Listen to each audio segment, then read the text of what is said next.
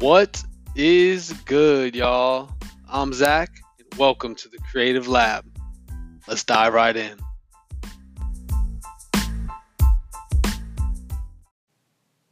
Hey, what's up, everybody? Hey, so I'm having a little issue trying to get switched over from uh, the podcast, getting it over to video. Give me a little bit.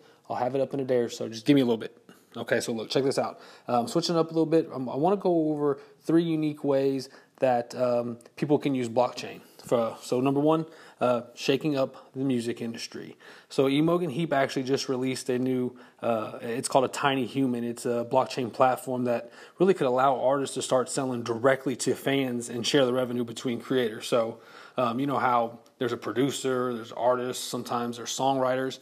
Well, now they can get paid you know directly instead of you know uh, a big big time production or a big Warner Brothers or somebody coming in and uh, taking a cut.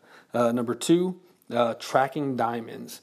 Uh, the Kimberley process is going to be moving over to a block uh, block form, a blockchain technology here pretty soon, um, and online ledger for these diamonds and have a, a database for them.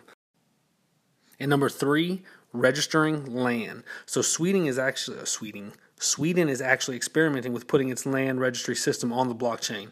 Um, they're saying that it would literally would stomp out fraud and, and trying to get uh, and people you know faking inheritance or even uh, trying to act as others to get this land.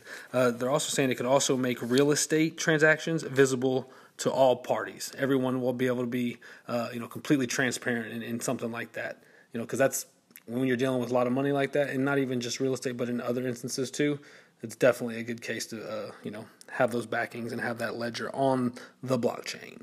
So little switch up today, a little less marketing, a little bit uh, you know more um, blockchainish techish, but that's what we do here. I might even throw something in about the NFL.